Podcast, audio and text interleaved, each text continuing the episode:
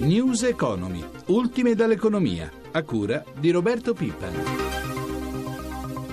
diciassette e trenta, buonasera da Stefano Marcucci, benvenuti a News Economy, le notizie di economia della giornata. Ancora il mondo del lavoro in primo piano con il congresso della C G I L e le conclusioni del segretario generale Susanna Camusso. Le ferite bruciano, ha detto Camusso parlando delle divisioni con C I S L e U I L, ma non possiamo affrontare l'avvertenza sulle pensioni da soli. Questo per rispondere al numero uno della F I O M, Maurizio Landini, che ieri aveva duramente criticato dal palco gli accordi separati firmati dalle altre sigle sindacali. Il servizio è di Enrico Pulcini. La dialettica è un elemento positivo, così al termine del congresso nazionale il segretario generale della C G I L Susanna Camusso ha replicato a chi le chiedeva un commento sulle divergenze espresse dal segretario generale della F I O M Maurizio Landini sul tema del rapporto con gli iscritti. L'argomento dei rapporti con la F I O M e con le altre organizzazioni sindacali e la loro struttura sono stati tra i punti focali del discorso di Susanna Camusso,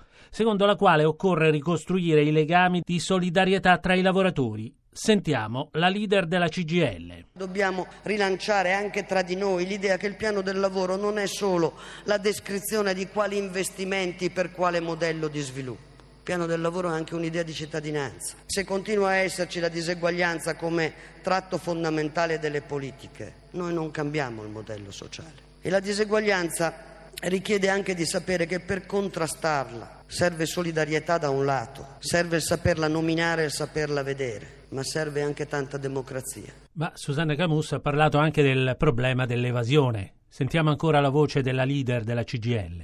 C'è un tema di evasione che non riguarda solo qual è la distanza tra le retribuzioni dei lavoratori e la scoperta che facciamo ogni anno che gli imprenditori guadagnano di meno dei lavoratori. C'è un tema di evasione che ormai è diventato connaturato al fatto che ci sono parti dei nostri concittadini che vengono sistematicamente sfruttati per poter guadagnare un po' di più non dichiarando i propri redditi. Portare a termine le riforme annunciate, lo chiede il presidente di Rete Imprese Venturi, eh, l'assemblea dell'associazione che si è tenuta stamattina a Roma. Sentiamo Giuseppe Di Marco. La maggior parte delle piccole e medie imprese non ha ancora intercettato i segnali di crescita di questi primi mesi dell'anno. La dimostrazione arriva dall'andamento dei consumi e dell'occupazione, che conferma la debolezza della domanda. Così il presidente di Rete Imprese Italia nell'assemblea duemilaquattordici dell'associazione Venturi ha messo in evidenza l'importanza delle P M I nel sistema economico italiano. Con dodici milioni di addetti creano più lavoro delle grandi aziende tedesche. Secondo Venturi il governo è nato in maniera strana ma è determinato a portare avanti la modernizzazione del paese. Nel merito ritengo che complessivamente, quindi senza entrare nei particolari, le risposte eh, cominciano a essere interessanti per eh, le imprese e per la crescita del nostro paese. In particolare per quanto riguarda il Jobs Act, qual è la vostra valutazione? Ma anche qui, dopo gli incontri, anche l'incontro che abbiamo avuto come Rete Imprese Italia con il ministro Poletti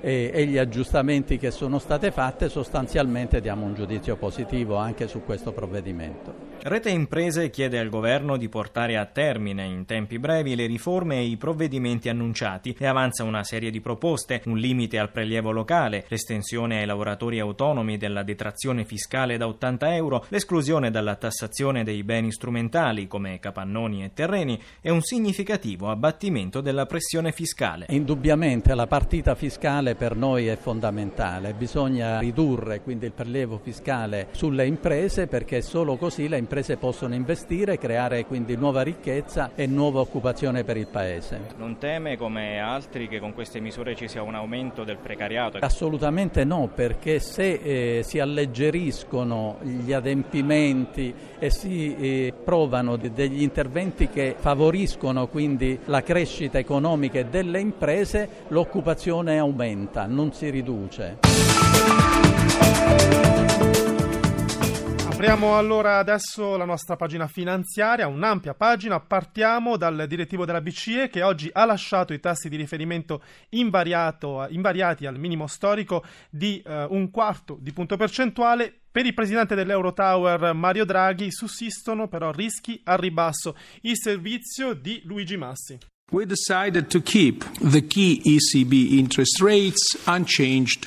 La decisione era scontata, tassi invariati, dice Mario Draghi, e politica monetaria accomodante ancora a lungo, ma la B C E è pronta a intervenire a giugno. È il segnale che i mercati attendevano nel direttivo del prossimo mese. Draghi lo dice chiaramente: dopo la pubblicazione di indicatori macroeconomici aggiornati sulla salute dell'eurozona potrebbe arrivare la decisione di intervenire con misure non convenzionali, ad esempio nuovi programmi di quantitative easing, cioè l'immissione di liquidità nel sistema economico attraverso acquisti di titoli di Stato. L'obiettivo è quello di sventare il rischio di un periodo troppo prolungato di bassa inflazione. Is cause for serious concern. Seria preoccupazione, aggiunge Draghi, per l'inflazione bassa, certo, ma che si combina all'euro forte. Tuttavia, ribadisce, la B C E non è affatto rassegnata all'idea di arrendersi alla deflazione. In Consiglio c'è stata discussione, ammette, discussione ora rinviata al prossimo mese. Quanto alla ripresa, il numero uno della B C E ribadisce che i paesi in cui più è debole devono perseverare nelle riforme e nel risanamento dei conti. Non è buona politica infrangere le regole esistenti, risponde infine a chi gli chiede se i paesi membri possano sforare o meno i vincoli europei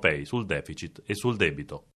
E allora l'effetto delle parole di Draghi sui mercati, eh, vediamo il quadro degli indici con Paolo Gila in linea da Milano. Buonasera Paolo. Buonasera da Milano, buona la prestazione di Piazza Affari che oggi in Europa è risultata la migliore, ha chiuso con un progresso del due virgola trenta per cento, seguita da Parigi che ha guadagnato l'uno virgola trentasette per cento.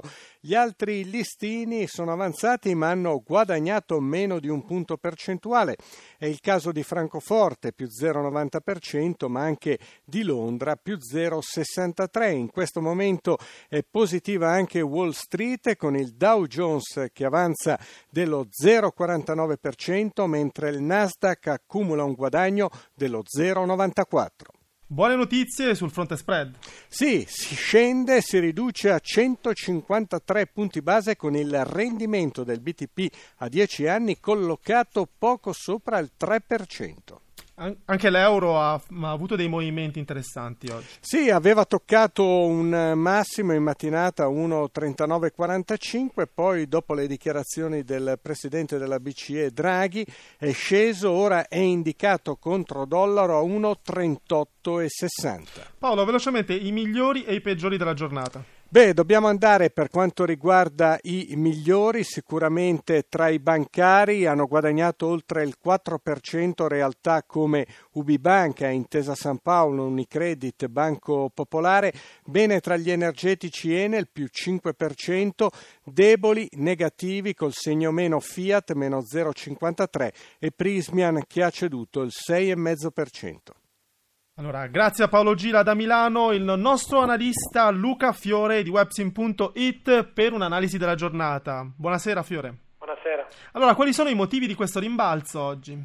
Sì, oggi diciamo tre sono fondamentalmente i motivi. Dagli Stati Uniti c'è stata l'ulteriore rassicurazione da parte del numero uno della Banca Centrale statunitense, Janet Yellen, che la, la Federal Reserve continuerà a sostenere la ripresa degli, della prima economia. Ci sono notizie arrivate dalla Cina, dove il, la bilancia commerciale è salita più delle, delle attese, e poi c'è l'allentamento delle tensioni geopolitiche, visto che Putin ha dato ulteriori, ha, ha chiesto ai secessionisti ucraini di posticipare cinque giorni il referendum, quindi un segnale di distensione di cui i mercati hanno. Da parte della B C E invece ancora una volta niente di fatto, però la previsione per giugno forse allora ci saranno delle, eh, delle azioni. Sì, diciamo che a giugno verranno pubblicate le nuove stime economiche, della luce di questo in eh, scia del fatto che si vuole combattere questo super euro e il, l'inflazione bassa, la B C E potrebbe annunciare nuove misure che potrebbe essere sia un taglio del costo del denaro sia nuova liquidità per acquisti di asset. Spread a centocinquanta, una buona notizia una volta tanto.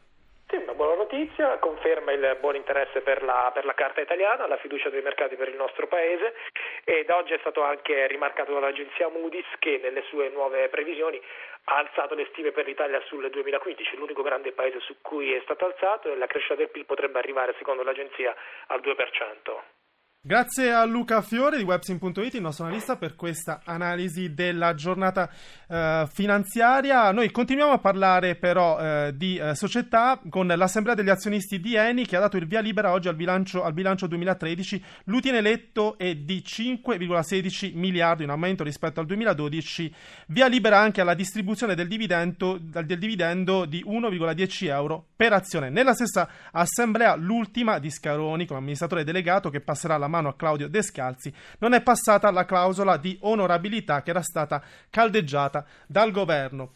Ancora eh, per la finanza, portare in borsa le piccole e medie imprese, ovvero la gran parte del tessuto produttivo italiano, è l'obiettivo del progetto Elite di Borsa Italiana. Sentiamo Laura Longo. Due anni dal lancio di Elite, programma di Borsa Italiana dedicato alle piccole e medie imprese, con lo scopo di preparare le società al salto qualitativo e dimensionale necessario per competere nel complesso scenario globale. Ad oggi sono centocinquanta le aziende ammesse a questo progetto, esportato anche nella più importante piazza finanziaria europea, quella del London Stock Exchange. Luca Peirano, responsabile Primary Markets Europa di Borsa Italiana.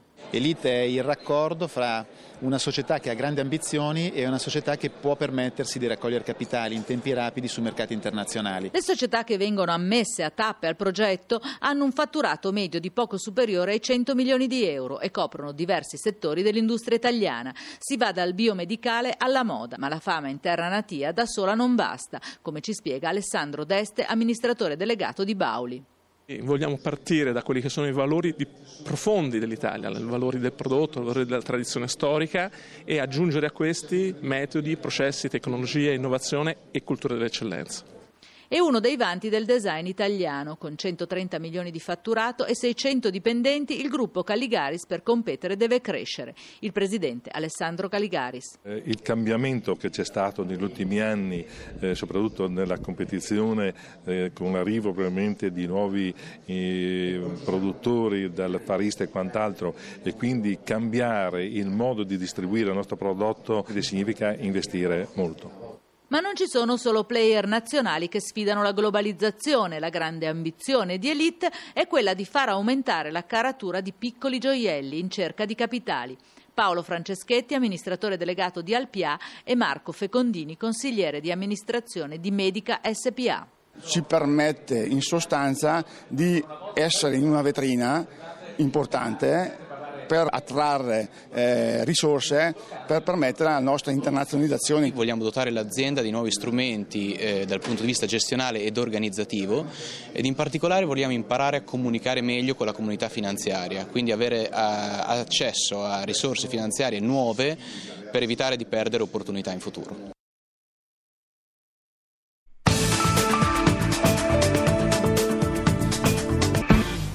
Chiudiamo parlando di energie alternative. La fine degli incentivi statali rischia di mettere in crisi, in crisi le aziende del fotovoltaico. Se ne è parlato a Milano al Solar Expo duemilaquattordici. Per noi c'era Antonello Marzio. Dalla mega parabola che riscalda acqua e produce energia elettrica alla mini pala eolica da piantare nel giardino di casa. Fino a venerdì alla Fiera di Milano ci sono trecento aziende in rappresentanza di ventisei paesi che espongono novità tecnologiche, offrono servizi e consulenza nell'ambito di Solar Expo duemilaquattordici, una delle più grandi esposizioni della green economy in Italia. Sentiamo Marco Manzi, account manager di un'azienda toscana. Con una spesa di duemila euro per l'acquisto di un mini apparecchio, quanto si può risparmiare? Nel corso del tempo? Eh, si riesce a rientrare nell'investimento in sei sette anni, riusciamo con un minimo eh, di vento intorno ai tre quattro metri al secondo eh, di presenza di vento stesso, riusciamo a produrre energia per stoccarla all'interno delle batterie. Secondo gli addetti ai lavori, il fotovoltaico, impianto elettrico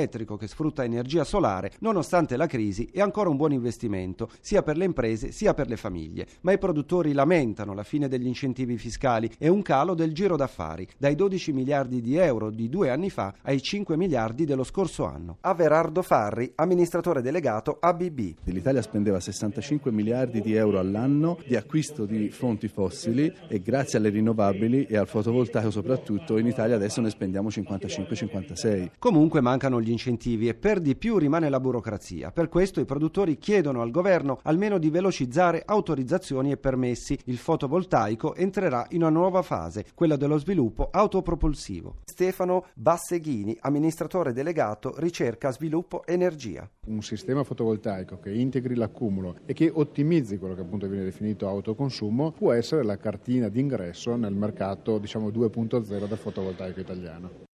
News Economy finisce qua, ringrazio Mauro Zaninotto per la parte tecnica, Cristiana Affaitati per la collaborazione al programma, io sono Stefano Marcucci, buon proseguimento con Rai Radio uno.